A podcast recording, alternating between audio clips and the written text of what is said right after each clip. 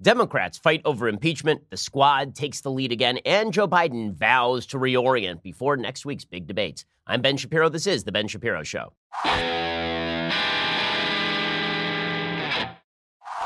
All right, we have a lot to get to today, so let's just jump right in. The fact is that the Democrats are divided over what to do about impeachment. And this divide is mirroring the divide between AOC and Nancy Pelosi. This, of course, is going to be the running gun battle that goes all the way through the 2020 election. It's certainly going to take place in the primaries. As we'll see, it's reflected in Joe Biden versus Kamala Harris and Elizabeth Warren, but it's not coming together anytime soon.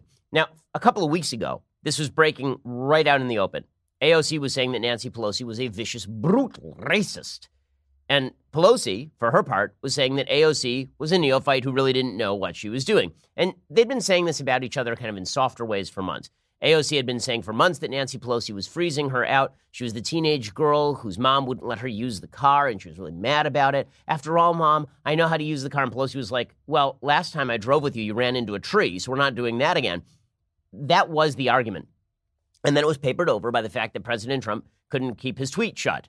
And so he just decided to tweet out a bunch of stuff about how, how much he hates the squad and how the squad's really bad and they should go back to their home countries and all of this. And we all remember that controversy. Well, it turns out that controversy is not going to be papered over by unification against Trump for very long because in the end, Democrats are going to have to settle this one way or another being in the opposition papers over a lot of internal differences. This is something that Republicans found out when they were in the opposition. When they were in the opposition to President Obama, then it was unity, unity. We can't stand Obama's agenda. We're all going to unify to fight Obama's agenda in every conceivable way. Then they went back to House, and it turns out they can't get anything done because the Freedom Caucus is at war with the more moderate members of the caucus. And it turns out that Paul Ryan is at war with other members of the caucus. It turns out that some members of the caucus want entitlement reform and other members of the caucus don't want entitlement reform. It turns out there are vast divisions inside each one of the parties. It's an additional check and balance that the founders never really thought about. And for all the talk about unification within the parties,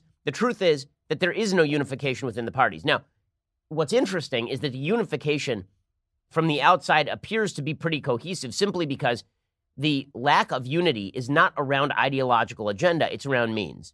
Meaning that it used to be that inside the Republican Party, there were a lot of pro choice people, there were a lot of pro life people. Now it turns out it's mostly pro life people, almost entirely. In the Democratic Party, there were pro life people and pro choice people. Now you can number the pro life people in the Democratic Party on one hand. So, what exactly are the battles about? They're about means. There are the folks who are pragmatists in the Republican Party. This would be sort of Mitch McConnell, maybe Kevin McCarthy in the House. And then there are the ideologues, the people who are sticking to principle no matter what. And in that category in the Senate, you could probably put Rand Paul and Mike Lee.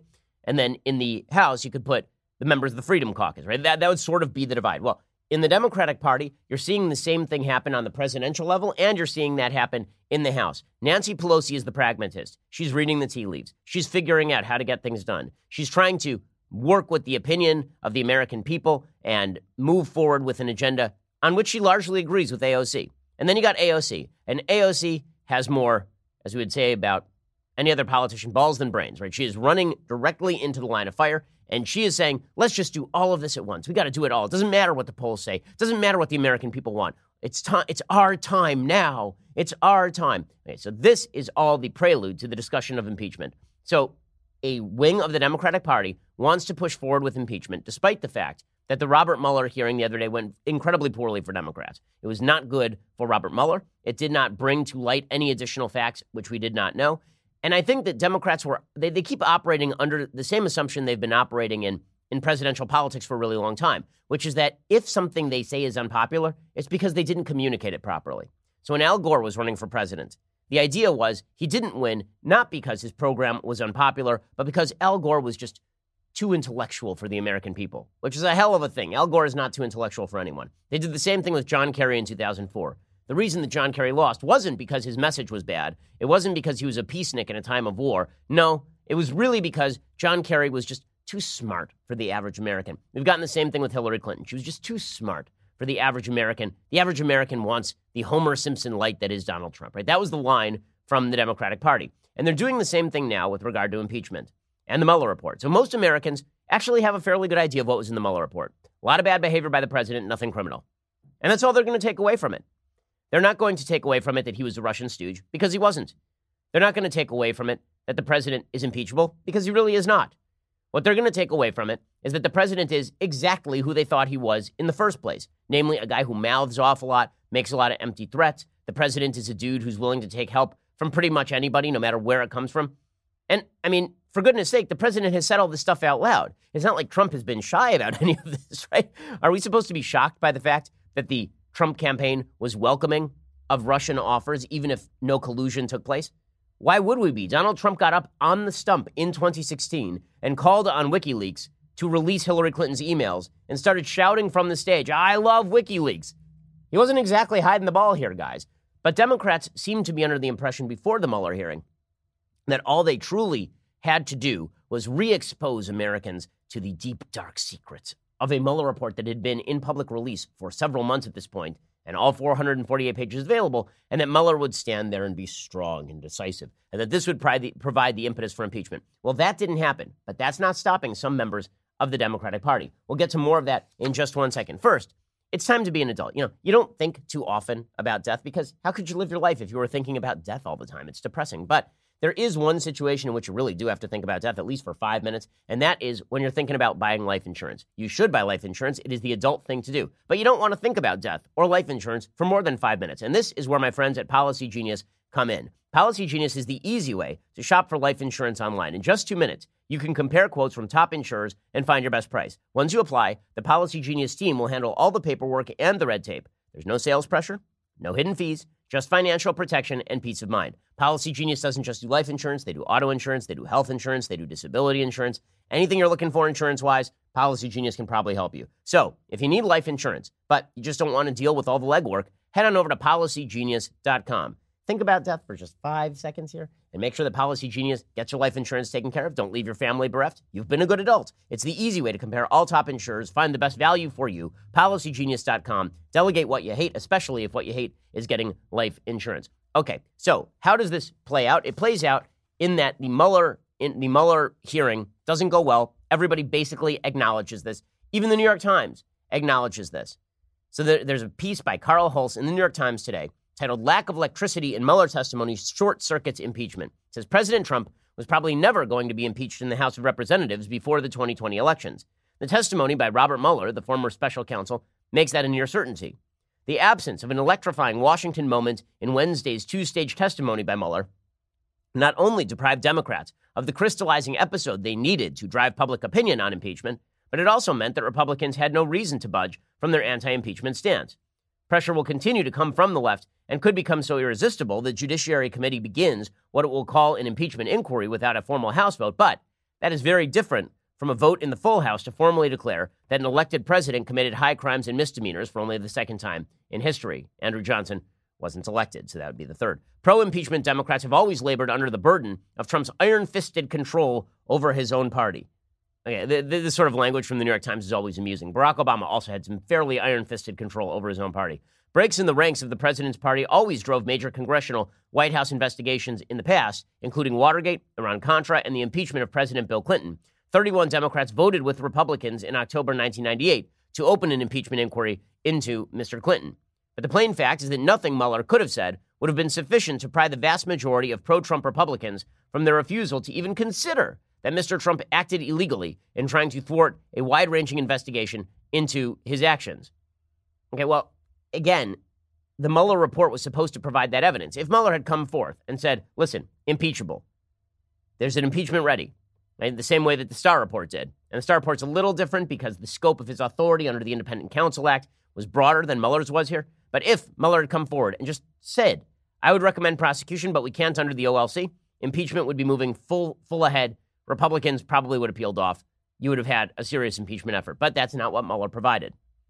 Right now, there are only 91 representatives who support an impeachment inquiry. 106, okay, and this is among Democrats. 106 do not support.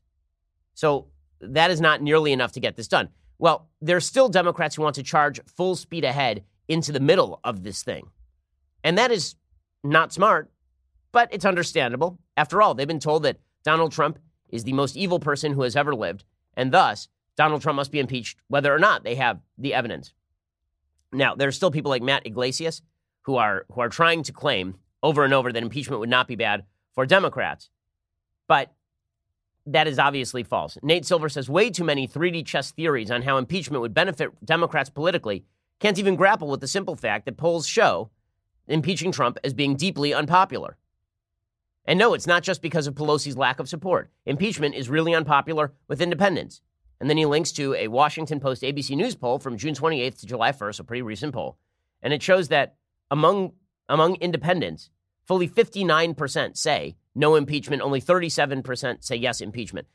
Well, there are still Democrats who say, well, that's just because we have to educate the American public. Again, this is back to the old Al Gore, Hillary Clinton, John Kerry line. We've been too sophisticated in our approach.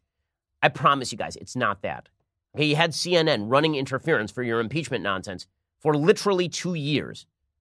Nonetheless, this is breaking out into the open, and it's representative by the by the women of the View, many of the women of the View who represent the heart and soul of the Democratic Party. They're demanding that Adam Schiff impeach President Trump, and that includes, of course, Ana Navarro, the titular Republican, who, of course, hasn't really been a Republican for several years at this point. What you said was, you know, the, the perfect case for collusion. So if we've got those facts, if we've got that information, how do you justify to the American people not following up with an impeachment inquiry? Well, the, the Constitution provides impeachment as a remedy. It doesn't compel Congress to act and impeach whenever there are grounds for impeachment. Uh, and I think we have to consider what will an impeachment and an acquittal in the Senate say about whether this president's conduct uh, is compatible with office uh, if the president can later make the claim, having been acquitted, that this is not impeachable conduct. Uh, so I do think about what message we are sending today, what message we're sending to the country. Okay, weird that Adam Schiff would suddenly back off impeachment when he's been saying for years that he has undercover information that proves that President Trump is a Russian cat's paw. Eugene Robinson is a commentator for the Washington Post. He's appearing on MSNBC. He said most Democratic primary voters want impeachment, and herein lies a conundrum for a lot of Democrats. The base wants impeachment. The rest of the country does not want impeachment. So what do they do? Here's Eugene Robinson laying it out. Look, most Democrats, uh, most Democratic primary voters want impeachment. So, sure, I, I mean, I, I, expect that you'll hear more from uh, from the candidates. Could they be loud enough that it almost forces Pelosi's hand? I don't think that's how Pelosi's hand would be forced. I think it, if if she saw um, a, a, a, huge groundswell of popular support for impeachment, say giant demonstrations right. or something like that, I think that would have more impact than 2020 contenders saying impeach impeach. You know, Danny, I do think sometimes, and that of course is true. I mean, when Eugene Robinson says that it would be it would have to take people out in the streets to push Nancy Pelosi in this direction, it's not going to be enough for politically motivated politicians to just push it from the presidential level he is correct about that. But those protests are probably in order because this is where AOC is going. Right? AOC has declared that President Trump is Hitlerian. The only solution to Hitler is to depose him, and thus impeachment should be on the table. And Nancy Pelosi is really trying to rebridge that gap with AOC. She didn't like that fight that happened a couple of weeks ago. She, she wasn't fond of being called racist by AOC. Now, she had the upper hand for a moment, and then Trump proceeded to give AOC the upper hand. It, it, is, it is simply a fact that Pelosi was winning that fight. Most House Democrats had turned on AOC's chief of staff, Saikat Chakrabarti, who had ripped many members of the Congress, including some minority members of the Congress, as racists in the Jim Crow fashion. And Nancy Pelosi had basically sicked her dogs on Saikat Chakrabarti. Chakrabarti was losing. AOC was about to be marginalized, and then Trump stepped in and Leeroy, uh, Leeroy Jenkins the whole thing. Well, now AOC is trying to make peace with AOC, at least for the Pelosi's trying to make peace with AOC, at least for the foreseeable future. AOC met with Pelosi yesterday, and AOC Oh, you said, yeah, it's just we're making sure we're all on the same page. I think the goal is just to open a line of communication and make, making sure that um, that we're all on the same page on everything.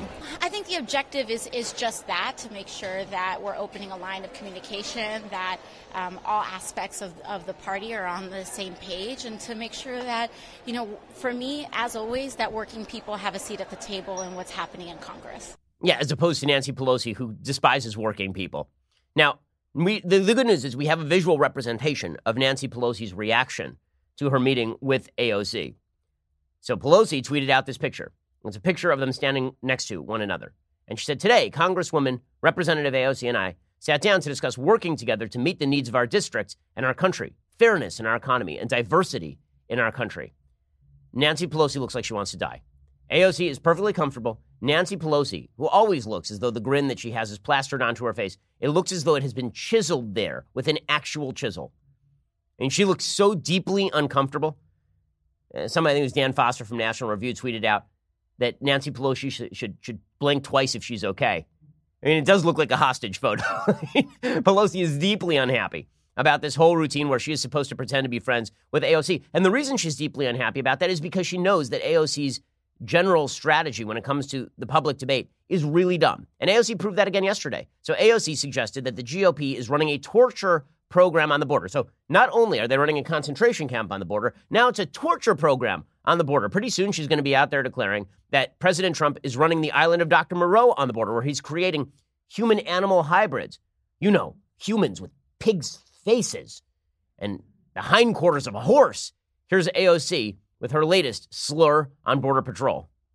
And how do you respond to uh, Republicans who are talking about physical barriers being part of any uh, package that deals with the actual crisis in terms of the traffic coming across the if border? they want to do that, that's fine.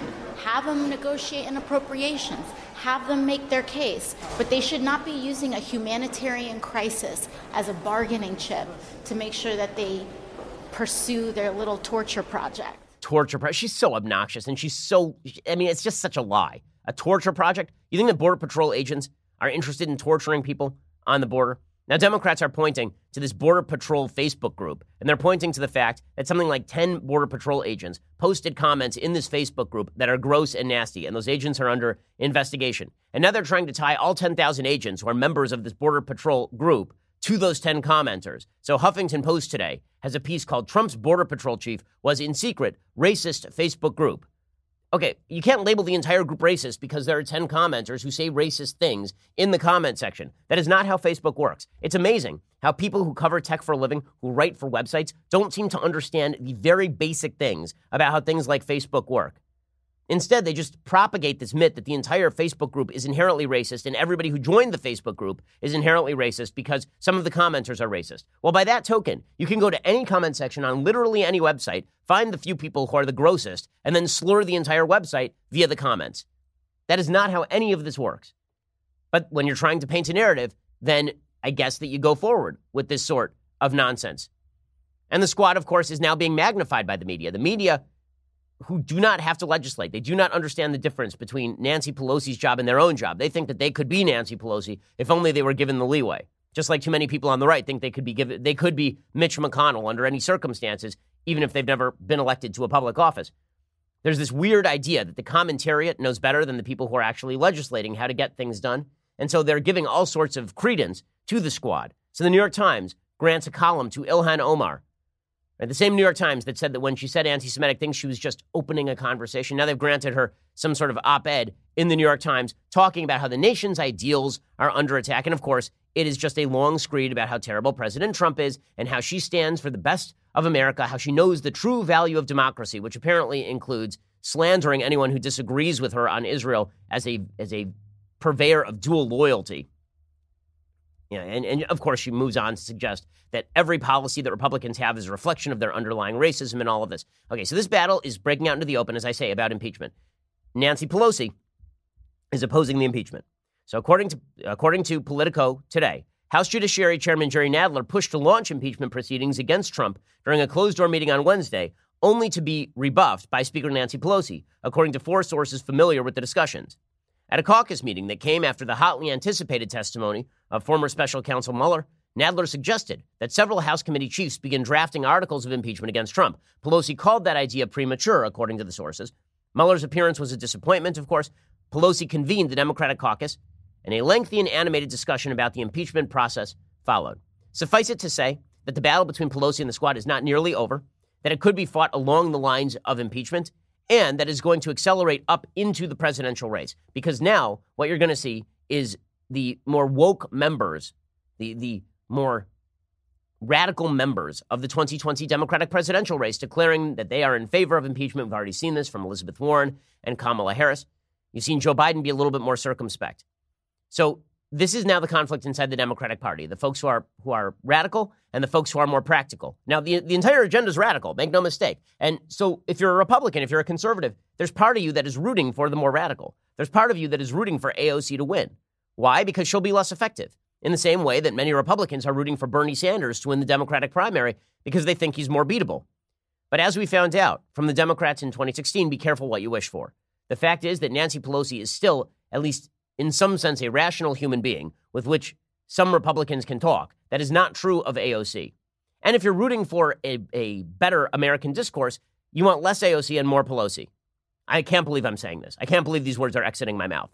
But that is the reality. If you are looking for a better American politics, you want people who at least are capable, even if they won't do it, are capable of having a conversation, as opposed to the squad, the AOC crew, the impeach now crew, who are not capable of having a conversation. They're capable only of virtue signaling and declaring that their political opponents are evil for not favoring their special political means. Okay, in just a second, we're going to get to the 2020 presidential race, where it looks like the guns are about to open up and things are about to get really interesting. But first, communication in politics is key, so is communication in marriage. But if we're honest, some things are kind of rough discussing with your spouse, or with anybody for that matter. One of those things, of course, is sex. Even though 52% of dudes over the age of 40 and 26% under the age of 40 experience erectile dysfunction, studies show 70% of dudes who experience ED don't actually get treated for it. That's where our friends at Roman come in. Thankfully, Roman has created an easy way to get checked out by a doctor and get treated for ED online. With Roman, you can get medical care for ED if appropriate from the comfort and privacy of your own home. You can handle everything online in a convenient, discreet manner. Getting started? Really simple. Just head on over to getroman.com slash Ben, complete an online visit. If your doctor decides treatment would be a good idea, they can prescribe genuine medication that can be delivered in discreet packaging directly to your door with free two-day shipping. Dudes, go talk to the doctor right now. ED can be tough to tackle. It's important to get it checked out. With Roman, it's easy to connect with a doctor and keep everything just as subtle as it should be. Just go to getroman.com slash Ben, get a free online visit, free two-day shipping. That's getroman.com slash Ben for that free visit to get started. Getroman.com slash Ben. Go check them out right now. Okay, so all of this is leading up to the big Democratic debate. All of this is leading up to the big Democratic debate where impeachment, I'm sure, will come up, where the split between the squad and Nancy Pelosi will, it should come up and where that split is going to be reflected on the stage. Now, the setup for the actual debates, kind of fascinating. So these are happening next. It, it, the first group appears July 30th. So today is the 26th. That means what? Tuesday night? So Tuesday night is the first debate. And then the second debate is Wednesday night. The first debate features Marianne Williamson, Tim Ryan, Amy Klobuchar, Pete Buttigieg, Bernie Sanders, Elizabeth Warren, Beto O'Rourke, John Hickenlooper, John Delaney, and Steve Bullock. So it's the all white group. This is what the media have termed it. It's the all white group. The only person who is really of color there is Marianne Williamson, and that's just because she reflects the colors of the universe inside her soul. Everybody else is, is a plain old white person. That one will be fascinating only because of the conflict between Bernie Sanders and Elizabeth Warren. The polls are conflicting over whether Warren has completely stolen Bernie's mojo or just partly stolen Bernie's mojo. Watching them go at it will be amusing, to say the least. So we can all look forward to Bernie versus Warren. It's a big opportunity for Warren because if she really pummels Sanders, if she demonstrates that she's sort of souped up Sanders, then she'll do some pretty heavy lifting there. But everybody, the real question is what happens on night two. Night two is where all the fisticuffs are set to happen. So you've got the gadflies, you've got Kirsten Gillibrand, I'm sure, who will be out there desperately seeking attention, just as she did last time. Andrew Yang, who is still my favorite of all these candidates, who I'm sure will say a grand total of four words and then gain in the polls, which is exactly what happened last time.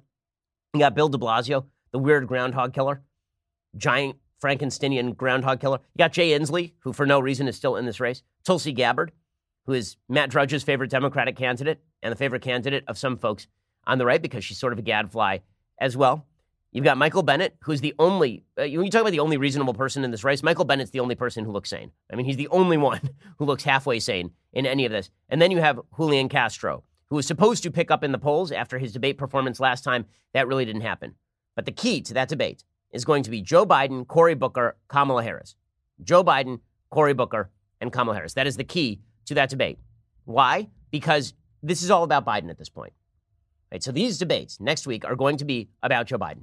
Pure and simple. Does Biden collapse or does Biden recover? In the last debates, you remember that Joe Biden kind of fell apart under attack from Kamala Harris. the vice president who is leading in all the polls nationally and leading in many of the state polls, he sort of came apart at the seams. He didn't have great responses to Kamala Harris. He was taken unawares. Apparently, he thought everybody was going to treat him with kid gloves. And why wouldn't he think that? Just like Beto O'Rourke. It's so funny. Folks get lulled into a false sense of security in politics because they think that the past is prologue. They think that whatever just happened is likely to happen to them in the future. It's why Beto thought he was a legit presidential candidate. He was like, brah, everyone treated me great, you know, like way back when I was running against Cruz. I'm sure it'll be the same now. I'll just like, I'll just be a bro all the way to the convention. And then he stepped in and boom, he got clocked on the head by an Acme piano dropped from the third story. And that's because he wasn't running against Cruz anymore. Well, Joe Biden had the same sort of impression. Joe Biden thought, okay, here's the deal. I was Barack Obama's VP. Barack Obama is the best politician of the last 30 years since Ronald Reagan. I was his VP. He was really popular. Barack loves me. Surely Barack will endorse me. Ha ha ha. And then I will waltz my way to the nomination. Everyone will leave me alone because they'll be afraid to attack me because attacking me means attacking Barack. And then he steps out in public, and Kamala Harris hits him with a sledgehammer. And he didn't see it coming. He looked he looked befuddled. He looked a little bit weak. It was not a good showing for Joe Biden. Now, it hasn't destroyed him because he did have this giant lead on the field, but it definitely took him down about 10 points, anywhere from 5 to 10 points in the polls, and it gave a boost to Kamala Harris. Well, now Joe Biden says he's not going to sit by idly and let Kamala Harris do that to him again. He says he's not going to be as polite to Kamala Harris. This is correct. He needs to go at her. When she attacks him on race, which she surely will, like he shouldn't have said this publicly, right? He really shouldn't have. This is the other problem with, with politicians. They're constantly giving away their strategy in advance. And we all know what Joe Biden has to do if we were watching. But Joe Biden apparently feels the necessity to explain that he will go after Kamala Harris. What he really should do is just be subtle about it. He should just wait until Kamala Harris hits him, and then he should knock her into next week politically. She should say something about federal busing, and he should say, listen, Kamala, now I agree that in certain circumstances, busing was wonderful. It was wonderful for you. But you don't support busing right now. Why don't you support busing right now? And then she'll attempt to redirect. And he says, no, no, no, I need you to answer my question, then I'm happy to answer yours. Why don't you support busing right now when de facto American schools are more segregated than they were 30 years ago? You're ripping on me for saying that busing, federal busing, was a bad idea. You're ripping on me for saying that, federal, that opposing federal busing was in, in some form racist because it was imperative that blacks and whites go to school together. Well, blacks and whites still aren't going to school together, but you don't support federal busing. So why don't you explain to the audience why exactly you don't support federal busing? I'm not saying you're racist. I'm just wondering why it is that you think everybody else is racist if they don't support a policy prescription that you yourself will not support. I mean, there's a lot of material to go after Kamala Harris with, a lot of material. And I'm sure that Joe Biden has prepped for it. Hitting her out of the blue would have been better, but he's going to have to hit her anyway. And as we'll see, Joe Biden is perfectly willing to do that now. You should have been willing last time. It, you know, it may not be over for Joe Biden, for old Joe just yet, but he's going to have to get pretty feisty. We'll get to that in just one second. First, you know, one of, I'm good at, at some things. One thing I'm very, very not good at is sleeping. I'm just not good at sleeping. I have a rough time sometimes falling asleep. I certainly, if I wake up in the middle of the night, I have a rough time going back to sleep. That's why I am so grateful for Calm. Calm is a great app. It is the number one app for sleep. Because listen, I, like any other human being, I know I'm not a robot. I may appear to be, but I'm not. I need my sleep too. Sleep deficiency can do serious damage, not just to your brain, but to your body as well. If you're sleep deprived, you're not thinking as clearly. You don't have as much energy during the day. You can't get done what you need to get done. With Calm, you'll discover a whole library of programs designed to help you get the sleep your brain and body needs, including soundscapes and over 100 sleep stories narrated by soothing voices like Jerome Flynn from Game of Thrones. If you want to seize the day, first you need to sleep the night. So try Calm right now. I mean, it'll knock you right out. It, it, these sleep stories are really terrific. Also, they have sleep stories for kids. So if your kids are having problems falling asleep, you should get the app. It'll it'll put your kids to sleep. And I know, parents, it's a relief. Right now, my listeners get 25% off a Calm premium subscription at calm.com slash Ben. That's C-A-L-M dot com slash Ben. 40 million people have downloaded Calm. Find out why at calm.com slash Ben. That's calm.com slash Ben. Go check them out right now. Promise, it'll help you make your life better. Okay, so Joe Biden, he says it straight out. He's not going to be nearly as polite to Kamala Harris as he was the first time around. Have you and uh, Senator Harris talked since the last uh, situation that you had at the debate? Uh, we, uh, we, I think I saw her. Uh, we in passing. I think at the fish fry for Jim Clyburn and said hi to her. And look, uh, we were no, I, no, I'm serious. Look, we, I thought we were friends, and we, I hope we still will be. You know, she asked me to go out and called me and asked me to go to her convention and be the guy from outside of California to nominate her at her convention for the Senate seat. I did. We've talked, we've worked a lot together. She and my son Bo were attorneys general who took on the banks. But I think the, I think the fish fry was was af, was before the the debate. Okay, so there there is there is Biden saying we used to be friendly, now it's all broken. But he said at a Detroit fundraiser, "quote I'm not going to be as polite this time." He says this is the same person who asked me to come to California and nominate her in her convention. He said I did that. So he is not going to stand by, nor should he, nor should he. He said he was a bit surprised by what happened in the debate. That is the marquee matchup, of course.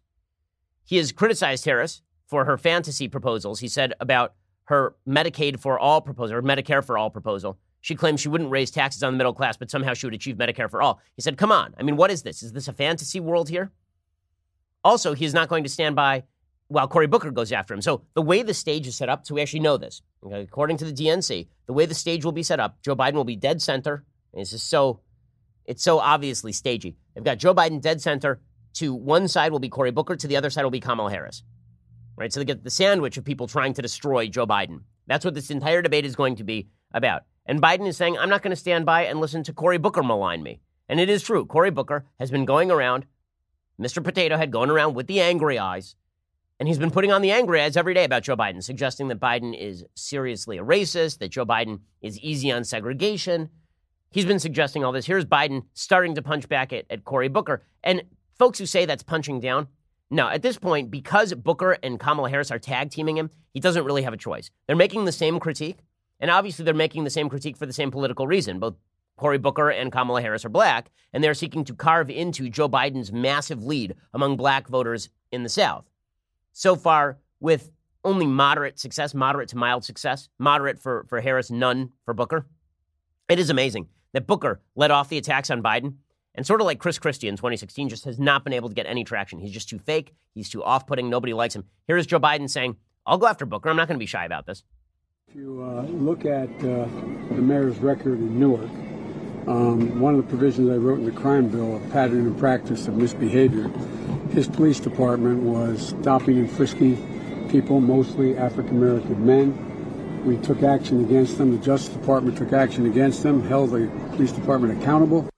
Okay, so there he is ripping into Cory Booker and his handling of Newark. Again, this is all fair game. Things are starting to get interesting and kind of ugly. Now, in a second, I'm going to explain why one other Democratic candidate is making headlines today in the lead up to the debates. But first, this month marks the 50th anniversary since we put a man on the moon. Exciting new podcast that we've helped put out by Esoteric Radio Theater. It's called Apollo 11 What We Saw. It immediately rocketed to number three on the iTunes Apple podcast and stayed in the top 10 for a week. It is getting rave reviews. Almost 1 million people have listened to the podcast or watched on YouTube thus far. The host is Bill Whittle, a dude who knows more about NASA than any human being I've ever heard of, and he takes you on the journey of what it took to get to the moon and what happened when we got there and how things almost went horribly wrong. All four episodes available right this moment. Head on over to Apple Podcasts or wherever you listen to podcasts. Subscribe today to Apollo 11 What We Saw. You can also watch this beautifully produced video episodes. We made these, they're amazing. They include tons of amazing space historical footage at Esoteric Radio Theater's YouTube channel. Go check them out right now. Also, a reminder next month, we're taking our backstage show on the road for one night and one night only. We're talking about August 21st at the beautiful Terrace Theater in Long Beach, California. Me, Daily Wire God King Jeremy Boring, Andrew Klavan, Michael Knowles, we will all be there live. We'll be taking politics, we'll be talking about politics and pop culture. We'll be answering your questions from the audience. Undoubtedly, Drew and I will get into an, a didactic argument about trade or something. Tickets are on sale right now at dailywire.com slash backstage. That includes our limited VIP packages that guarantee premium seating, photos, a meet and greet with each of us, a gift from me. I'm shopping for it right after the show. I keep promising this, but just like gifts for my wife, I keep putting it off. But I'm, i promise you, by the time the date arrives, there will be a gift.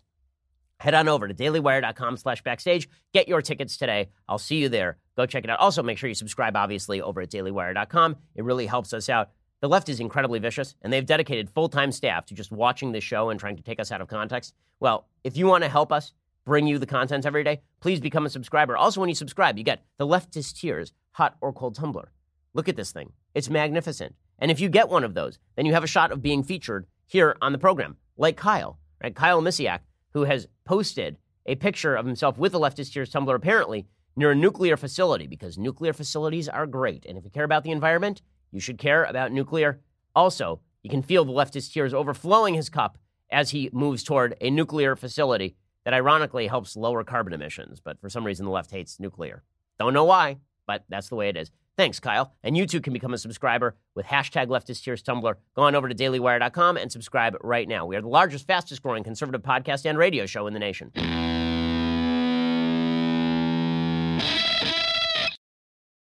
One other Democratic candidate is making headlines today. That'd be Tulsi Gabbard. So Tulsi Gabbard delivered a, a, fairly solid debate performance. She did not pick up a lot of ground in the polling. She continues to poll pretty low in the real clear politics poll averages. She's not in the top 10 of the candidates in that average. Right now, she is polling below Julian Castro, Amy Klobuchar, Cory Booker, and Andrew Yang. Yang is polling 2% in many of these polls and running ahead of Booker, which is just wonderful.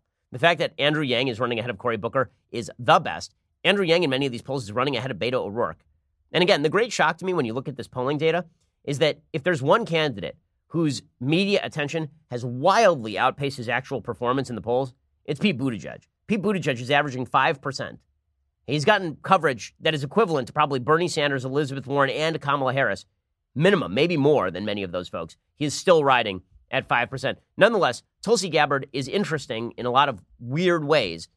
She is certainly a gadfly. She's a person with different views on, on a lot of the issues that Democrats care about. She sort of appeals to the horseshoe theory of politics. Her isolationism is appealing to a lot of sort of paleocon conservatives. Well, now, Representative Gabbard, the longshot presidential candidate from Hawaii, according to the New York Times, said in a federal lawsuit that Google infringed on her free speech when it briefly suspended her campaign's advertising account after the first Democratic debate in June. The lawsuit was filed on Thursday for $50 million against Google. In a twist that reflects her unorthodox political views, the claim that her speech was stifled by Google is similar to complaints made over the last year in Republican circles. Few Democrats have raised similar concerns, and it is true that there are certain Google algorithms that benefit Democrat ideas. This has been true for a very long time. Just a couple of years ago, there was a case where Google was putting fact check ratings on right wing sites only, but not on left wing sites, for example. And these big tech companies are getting a lot of scrutiny. Is it true that they cracked down on Tulsi Gabbard, or was this just a mistake? This is one of the big questions that it's hard to get your mind around simply because the vast number of things that Facebook or Google deal with, it's so vast that an isolated incident, if it's taken for a pattern, it may not actually be a pattern. Nonetheless, the fact that Gabbard is going after Google is a, a quite fascinating story. We've reached out to Google for comments. I'm sure that other media outlets have as well. Tulsi Now Inc. is the campaign committee for Gabbard. They said that Google suspended the campaign's advertising account for six hours, June 27th and 28th, obstructing their ability to raise money and spread her message to potential voters, which would have helped because she won the Drudge poll. And while that poll is not nearly representative, it is publicity. After the first Democratic debate, Gabbard was briefly the most searched for candidate on Google. Her campaign wanted to capitalize on the attention she was receiving by buying ads. But apparently, Google either decided to turn her off which I think is kind of unlikely, or they got fooled. And when they started suddenly pumping ad money behind a particular cause, Google always sort of puts a hold on that to make sure that it's legit. So unclear whether that's political bias or not, but kind of fascinating that that's direction that Tulsi Gabbard is going. Okay, meanwhile, in other news, the House did pass a two year budget deal to lift the debt ceiling and suspend, to lift spending and suspend the debt ceiling yesterday. It is a very, very bad budget deal.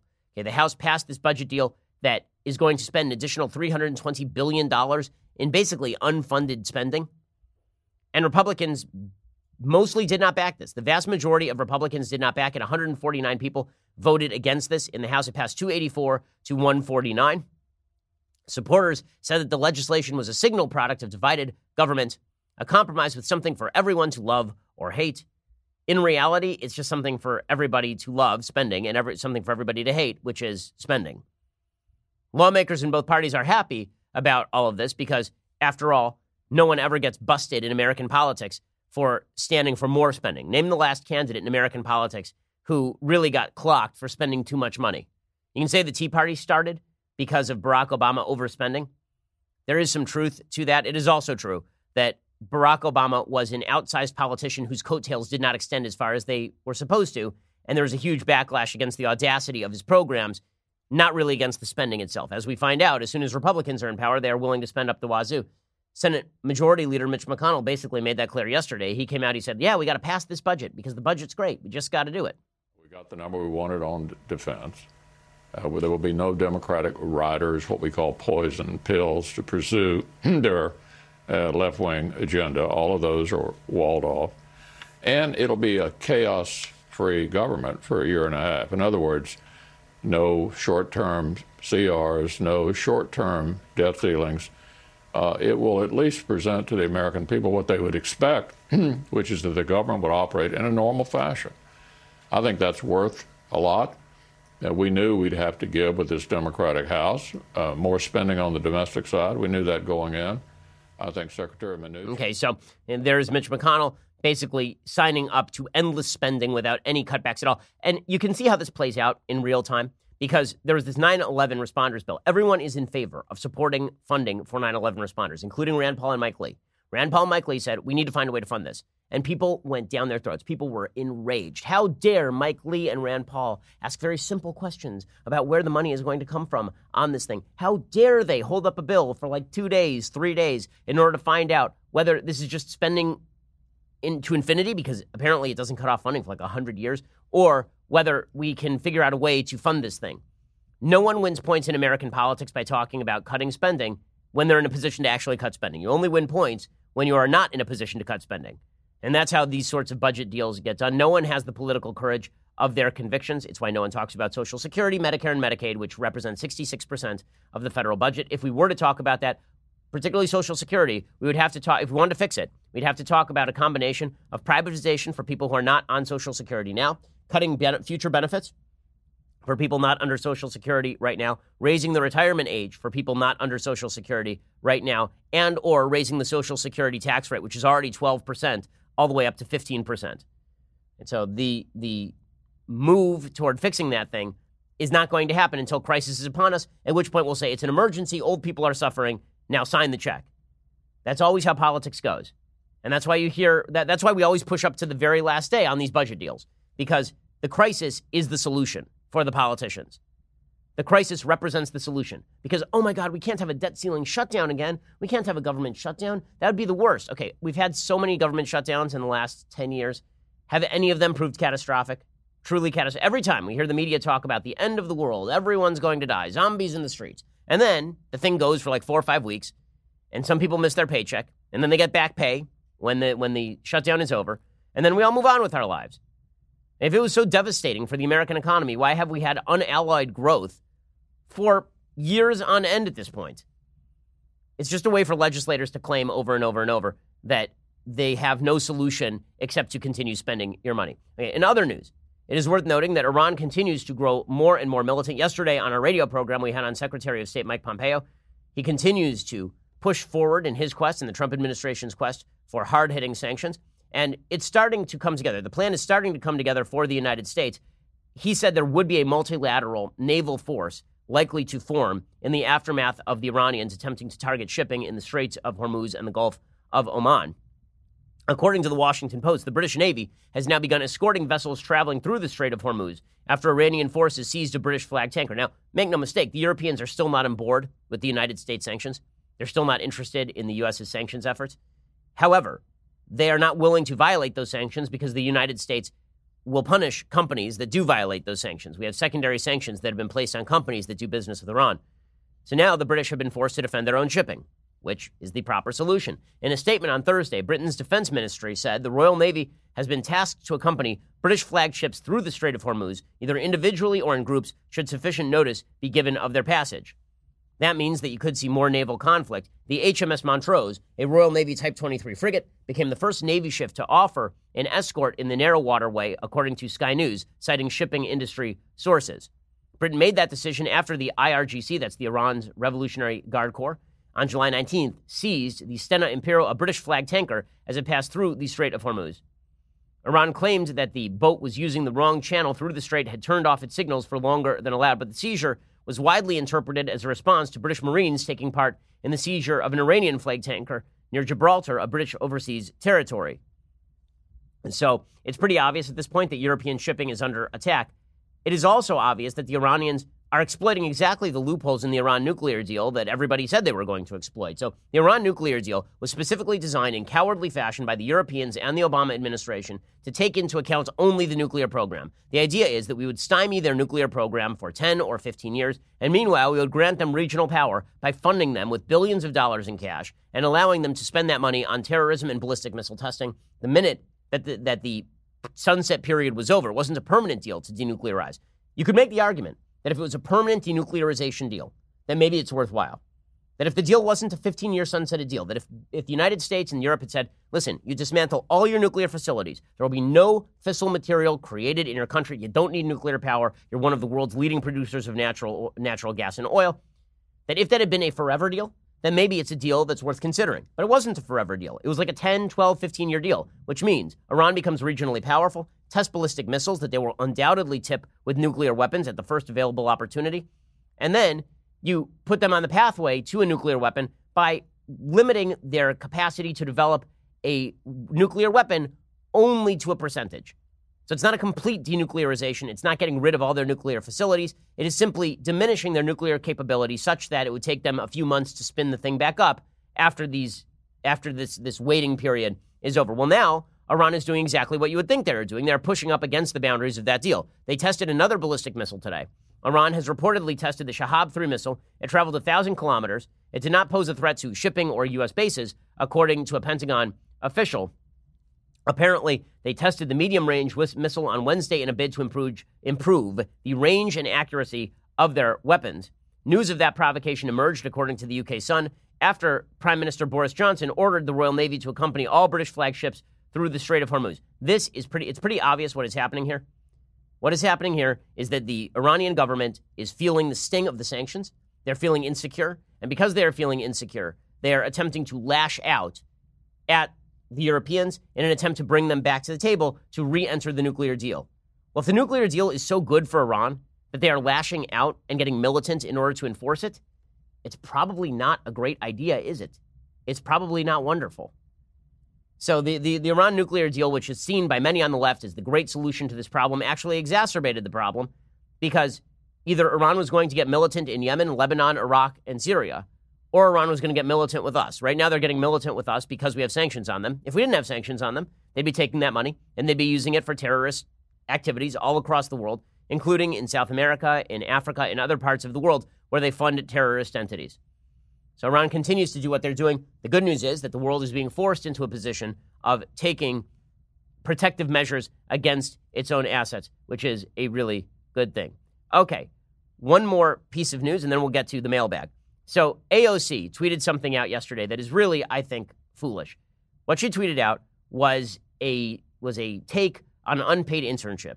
She tweeted out today. I was asked why we should bother paying interns if they're quote getting experience for their resume. Here's what we have to say about that. And then there's video of her and Rashida Tlaib and Ayanna Pressley all shouting at the camera, which is always a wonderful way to do things. Experience doesn't pay the bill. And Rashida Tlaib is laughing. Ayanna Pressley as befits the Ringo Starr of this particular group, joins in late on the party. Experience doesn't pay the bills. Okay, so what is she talking about here? I'm all in favor of if corporations want to pay their interns, go for it. But if what you're saying is that we need to legislate it so that corporations must pay interns, you know what corporations are going to do? Not hire interns. You know how I know this? Because we do it here. Okay? We here are in California. In California, the rules on internship are extraordinarily strict. You're supposed to pay your interns. Well, if I, as an employer, have a choice between paying someone who is highly qualified and an intern, I'm going to pay somebody who's highly qualified, am I not? Why would I pay somebody to learn the job?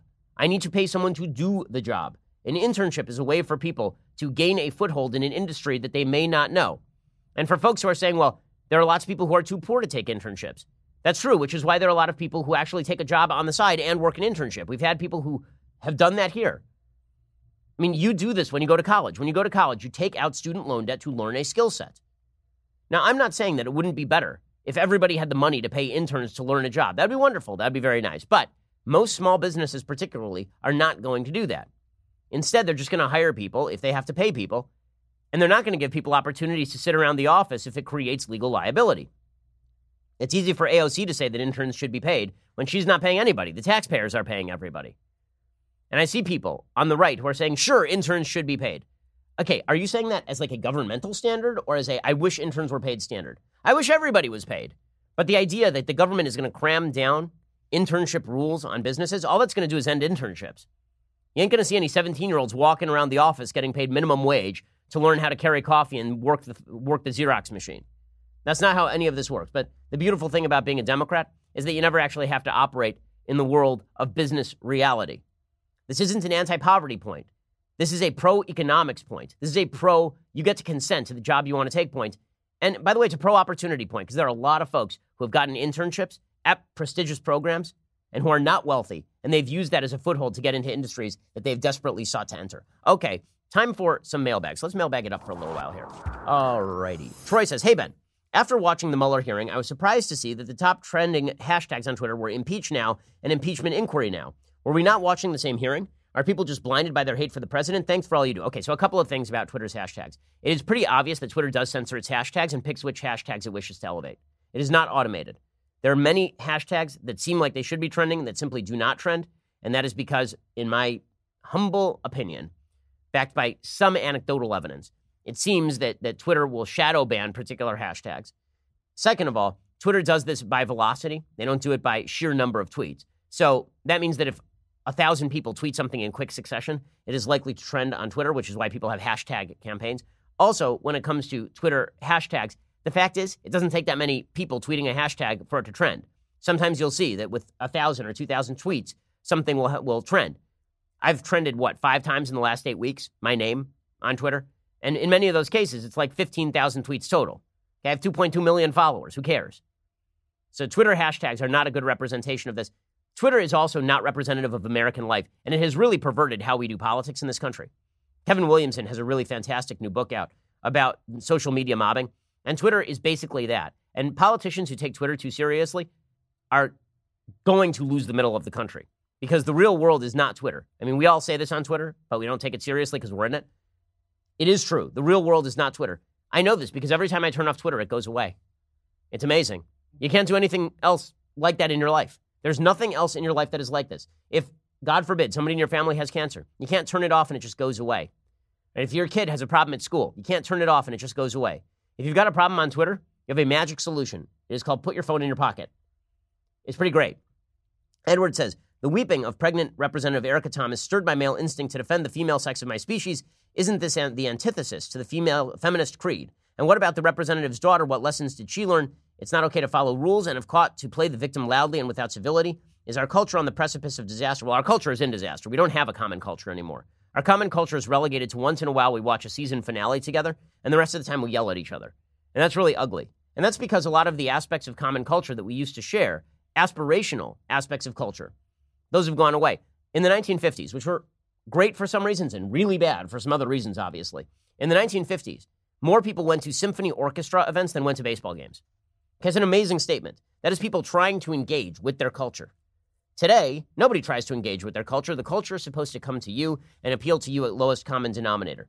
Beyond that, everything that is cultural is now political. And so you cannot watch a movie. You cannot go to a concert. You cannot view a sporting event without being clubbed over the head with divisive nonsense. It's really negative. As far as the male instinct to defend females, yes, it seems fully foolish for feminists to claim that the best thing would be for men to stop defending them.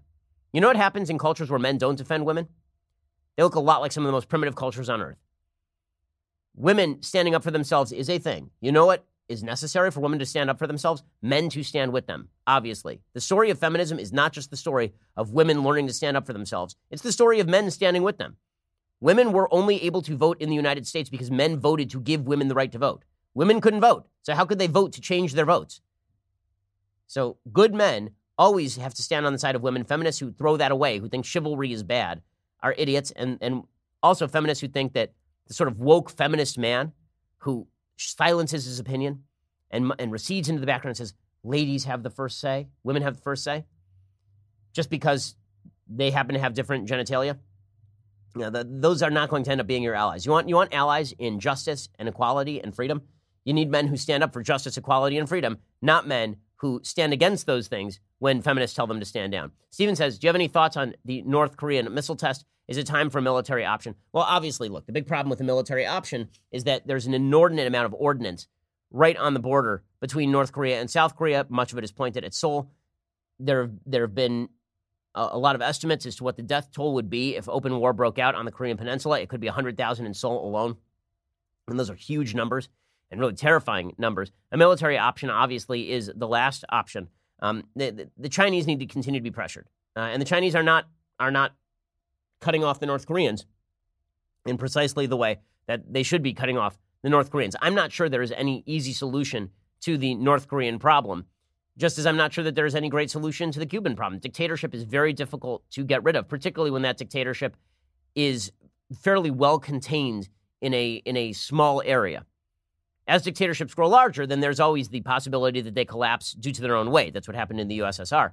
But when you're Cuba and you're a tiny island and you have only a few million citizens, it's not that hard to keep control. The same thing is true in North Korea, particularly if you can threaten force to the outside world. Honestly, there's a better argument for regime change in Cuba than there is for a regime change in North Korea in terms of the actual risk it would entail. Let's see. Ashira says, in light of the release of his ninth film, are you a Quentin Tarantino fan? Why or why not? So, I certainly appreciate Quentin Tarantino's ability to craft a scene. My feeling about Quentin Tarantino is that he is effectively a filmmaker who makes YouTube films that are a bunch of YouTube films that are really good pasted together for like two hours. And that those do not actually work as a full on movie. And those don't actually work as a, as a complete movie. I've never seen one of his movies where I thought that was great all the way through. I think his best movie is Reservoir Dogs still, because it actually is somewhat tight. Um, but all the rest of them are very sprawling he's somebody who needs an editor. There are some artists who need editors. Richard Wagner needed an editor. There, there are certain authors who need editors. Quentin Tarantino needs an editor. The problem is the bigger he gets, the less anybody is willing to edit him. And that, of course, is a problem for him. See. Alex says, Hey, Ben, my wife and I are going to be adopting our second son out of foster care next Monday. We've been foster parents going on four years now. We have seen and heard a lot of heartbreaking stories in regards to children in the system. My belief is that even though child services is a flawed system, the real problem lies in our communities that are failing these children. My question is what can be done on a local level to help fix this? How can we get more people involved in helping these children in the meantime? Well, honestly, most people are not up to foster parenting. Foster parenting is much more difficult than adoption for a variety of reasons, including the fact that very often you get a fully formed kid, right? When you adopt, you're getting a kid very often who's a baby. When you're a foster parent, sometimes the kid arrives, they're six, seven years old, they've already had tremendously terrible experiences, and you have to deal with that. Obviously, we need more foster parents, but we really need to do is ease in, in adoption. And instead, we are making it harder to adopt. We're getting rid of adoption agencies, Catholic adoption agencies, on the basis of social justice warrior crap. The idea that if a Catholic church favors a traditional couple to have uh, to, to receive a baby, that this is a form of bigotry, and so shut down, shut it all down. That's what Massachusetts did. That's not good for kids. We need to make it easier to adopt. Obviously, that would certainly be one possible solution. I know people right now who are, who are planning to adopt, and they have to go through this giant rigmarole Meanwhile, the kid is being brought up in a home by a mother who doesn't want the kid and treats the kid poorly. Like, how is this a solution? Uh, Jacob says, "Hey Ben, I often hearing I often hear you refer to Iran as the biggest sponsor of terrorism around the world. Whenever I read left-leaning sources, they use the same description with regard to Saudi Arabia. How is this measured or estimated? Thanks for your work, Jacob. Well, obviously, Saudi Arabia does sponsor terrorism, and they have. But the amount of terrorism that is sponsored by Iran, by metrics that I have seen, world metrics, it, it, it is just it pales in comparison to to by from Saudi Arabia to Iran. Iran Iran spends an enormous amount of money on terrorist activities in Syria. They fund Hezbollah in Lebanon. They fund Hamas in in the Gaza Strip. They have funded terrorist activities in Europe. They fund terrorist activities in South America. Now, Saudi Arabia is still a serious problem, and the Wahhabi mosque system funded by the Saudis is a lot more militant than other mosque systems that are not funded by the Saudi royal government. And Wahhabism does carry some dangerous seeds, in my opinion. Not all forms of Islam are, are equally dangerous, obviously. There's some forms of Islam that are perfectly fine, and there are other forms of Islam that are much more radical. The Wahhabist version of Islam is a much more radical version of Islam. When it comes to the actual sponsoring of violent terrorism around the world, however, it seems that the groups that are sponsored by the Iranians seem to be much more deadly than the groups that are sponsored in general by the Saudi government. Although I, would like to see the statistical argument either way, honestly. I, am willing to hear it. Nadine says, Hi, Ben. Do you think that the Dems are gearing to do something big, gearing up to do something big, like put Michelle Obama in the running at the last minute to surprise Republicans? The Obamas have been awfully quiet. Your thoughts? Now, I think that it, it's probably not going to happen. You know, the, the idea we, we heard this in, in 2016 also was that Michelle Obama was going to jet into the middle of the primaries. We heard in 2000 in 2020 there are still people speculating that Hillary is going to parachute into the middle of the primaries. it's really been a long time since somebody parachuted into the middle of a hotly contested primary. The last I can remember is Fred Thompson tried to do this, I believe, in 2008. He tried to parachute into the middle of the of the primaries, and it just collapsed in on itself. Wesley Clark, I think, did so in 2004 in the Democratic primaries. It just failed. You have to build an infrastructure. You have to get people excited, ready to go. Look, Michelle Obama is a massive figure in American politics. I do not believe her when she says she will not run for office, frankly. I think that she is a very political person. She's always been a very political person. Now she's more of a cultural figure than a political one. So that means that she'd be a particularly dangerous political figure in terms of her innate capacity to win. So I think that she's up for 2020. I don't get that impression from her at all. Yocheved says, Do you think the Republican Party has any women who could be strong presidential candidates in 2024? Do I think that, I mean, my spirit animal, Nikki Haley at the UN, obviously, is one who comes to mind. You know, Condi is still out there. I don't think she wants to run for president, but she'd be a strong presidential candidate, obviously.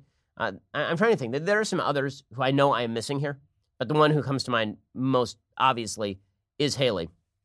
And John says, Mr. Shapiro, I love the show, but you are falling short in one area. I want more Chris Matthews. Much like Cowbell, there can be a, never be enough. But good news for you. Next week, there are a bunch of Democratic debates. There's no question. Chris Matthews going to have some commentary on those Democrats. Here's how we structure the show. Here, I roll on in here. Harold Rumpel. I'm kind of a mess. Kind of roll on in here. Maybe drunk, maybe not. You never know. That's half the surprise. And then I just kind of come in here and I see, uh, did Chris Matthews say anything yesterday? If he did, I grab a clip of it and then I riff on it for a little while. We talk about wandering around the hotel asking for Kathleen. We talk about uh, why, why the why Pete Buttigieg really isn't gaining momentum, the kind of momentum you'd expect from a man named Pete Buttigieg. But if there are no clips of Chris Matthews, I can't do anything about it. He's not been controversial of late. So, Chris, do your job and I'll do mine. Okay. Logan says, Hey, Ben, do you enjoy the Sherlock Holmes stories? The answer is yes. It is. They, are great. Okay. Uh, I think maybe one or two more questions. Lewis says, Hi, Ben. I have been a premium subscriber since January. I've never missed your show once. Wow. Can a practicing Jew become president of the United States if they observe Shabbat? I would assume a president must be available 24 7. Thank you for everything. Keep up the great work. So the answer is yes. An Orthodox Jew could become president of the United States because obviously there is a, a provision of Jewish law called Pikuach Nefesh. If life is endangered, then the president is allowed to respond. It is also true that the president doesn't necessarily have to violate Shabbat in order to get things done, meaning that let's say that you, the president they, they ask the president for a decision on something. The president doesn't have to tweet about it necessarily. The president doesn't have to pick up the phone. He's got a pretty big staff. So, and, and of course, in cases where there's a national emergency situation where, where Iran shoots down a drone or something, and you have to make a call right now. Are people going to die or are they not going to die? Then Orthodox Judaism itself says, okay, you get to make an exception now. Now you get to, Now, I mean, my wife, who is a doctor, right? She was able to do medicine on Shabbat because pikuach nefesh was at stake, because a life was at stake. That is the one rule that you can buy, you can break Shabbat anytime a life is at stake. In presidential politics, sometimes that's going to happen. Honestly, wouldn't it be kind of great for the country if everything sort of shut down between Friday night and Saturday night? Wouldn't it be kind of calming? I got to admit, I think that it would be kind of great for. Listen, my life is great because between Friday night and Saturday night, I don't know what the hell's going on. It's fantastic. And can you imagine, like, just how much more popular Trump would be if he didn't tweet on Saturdays. Just like one day a week, he should take a tweet Shabbos. A tweet Shabbat for President Trump. That's all I'm saying. Itai says, Hey, Ben, what's a day like preparing for an episode of The Ben Shapiro Show? It must be a lot of moving parts to get any one episode done. So I'm fascinated by the, the behind the scenes operation. So I can tell you from my end. So, first, we take all of our producers and we lock them in a room. And then we take then we take a dolphin and we throw it into the middle of the room. And whoever the dolphin slaps first is forced to cut the clips. Whoever the Dolphins slap second is forced to, is forced to quit. And and this is the way that that we've out. I mean, we have a high churn level, but the show's quality is really high. In reality, our producers are treated only only in sort of moderate horrible fashion. Mostly they're treated horribly, but sometimes not. Uh, eh, here's how it works for me. Throughout the day, I'm watching the news, as you can tell from my Twitter feed, and I sort of form ideas of what the narrative of the day is. And then when it comes time to put together a schedule, the night before I do the show, I put together a baseline schedule because usually you kind of know what the news cycle is going to be the next day. And then in the morning, I wake up and I bombard my producers with a bunch of clips I want them to pull. I structure everything. So they, they do a wonderful job pulling the clips, making sure everything is ready to go, making sure all the technicals are ready. I don't have to do any of that. That's why we have great staff here. What I do do is make sure that I am fully in, like I do all my own prep. Nobody does prep for me one iota on the show, other than sort of pulling the clips that I suggest that they pull. So uh, I can fairly say that the show is a product of whatever is going on upstairs, which may or may not be good. Okay, quick thing. You know what? We're going to skip things I like and things I hate today because the show has run extraordinarily long. And guess what? It's the weekend, man. I want to go home. So we'll see you here for two more hours later today because it's not quite the weekend for me yet. If you want that, go subscribe at Daily Wire. If not, we'll see you here next Monday prepping for those Democratic debates. I'm Ben Shapiro. This is The Ben Shapiro Show. The Ben Shapiro Show is produced by Robert Sterling, directed by Mike Joyner, executive producer Jeremy Boring, senior producer Jonathan Hay. Our supervising producer is Mathis Glover, and our technical producer is Austin Stevens, edited by Adam Sayevitz. Audio is mixed by Mike Coromina. Hair and makeup is by Jesua Olvera. Production assistant Nick Sheehan. The Ben Shapiro Show is a Daily Wire production. Copyright Daily Wire 2019. Hey guys, over on the Matt Walsh Show today, uh, federal executions have been reinstated, and this fact has caused uh, quite a lot of anger and consternation, especially on the left. One thing we keep hearing, which we hear about, which we hear a lot, this claim that, well, if you're pro life, you can't be pro death penalty. Is that actually true? I say no. I'll explain why. Also, um, a drag queen story hour goes in an even creepier direction than usual, and that is, of course, saying quite a lot. So we'll discuss that today also over on the Matt Walsh Show. We'll get to more on this in just one second. First, Pure Talk believes in American values, and that free should mean, you know, like free. So when you switch to Pure Talk today, you'll get a free Samsung 5G smartphone. There's no four line requirement, no activation fee, just a free Samsung that's built to last with a rugged screen, quick charging battery, and top tier data security. Qualifying plans start at just 35 bucks a month for unlimited talk, text, 15 gigs of data, and a mobile hotspot. Pure Talk gives you phenomenal coverage on America's most dependable 5G network. It's the same coverage you know and love, but for half the price of the other guys. The average family saves almost $1,000 a year. So, I challenge you to choose a company that actually doesn't hate your guts and shares your values. Let Pure Talk's expert U.S. customer service team help you make the switch today. Go to puretalk.com slash Shapiro to claim your eligibility for your free brand new Samsung 5G smartphone and start saving on wireless today. Again, go to puretalk.com slash Shapiro to switch to my cell phone company. I've been using them for years. They're fantastic. You'll love them as well. Go to puretalk.com slash Shapiro and claim your eligibility on that free brand new Samsung 5G smartphone. Start saving.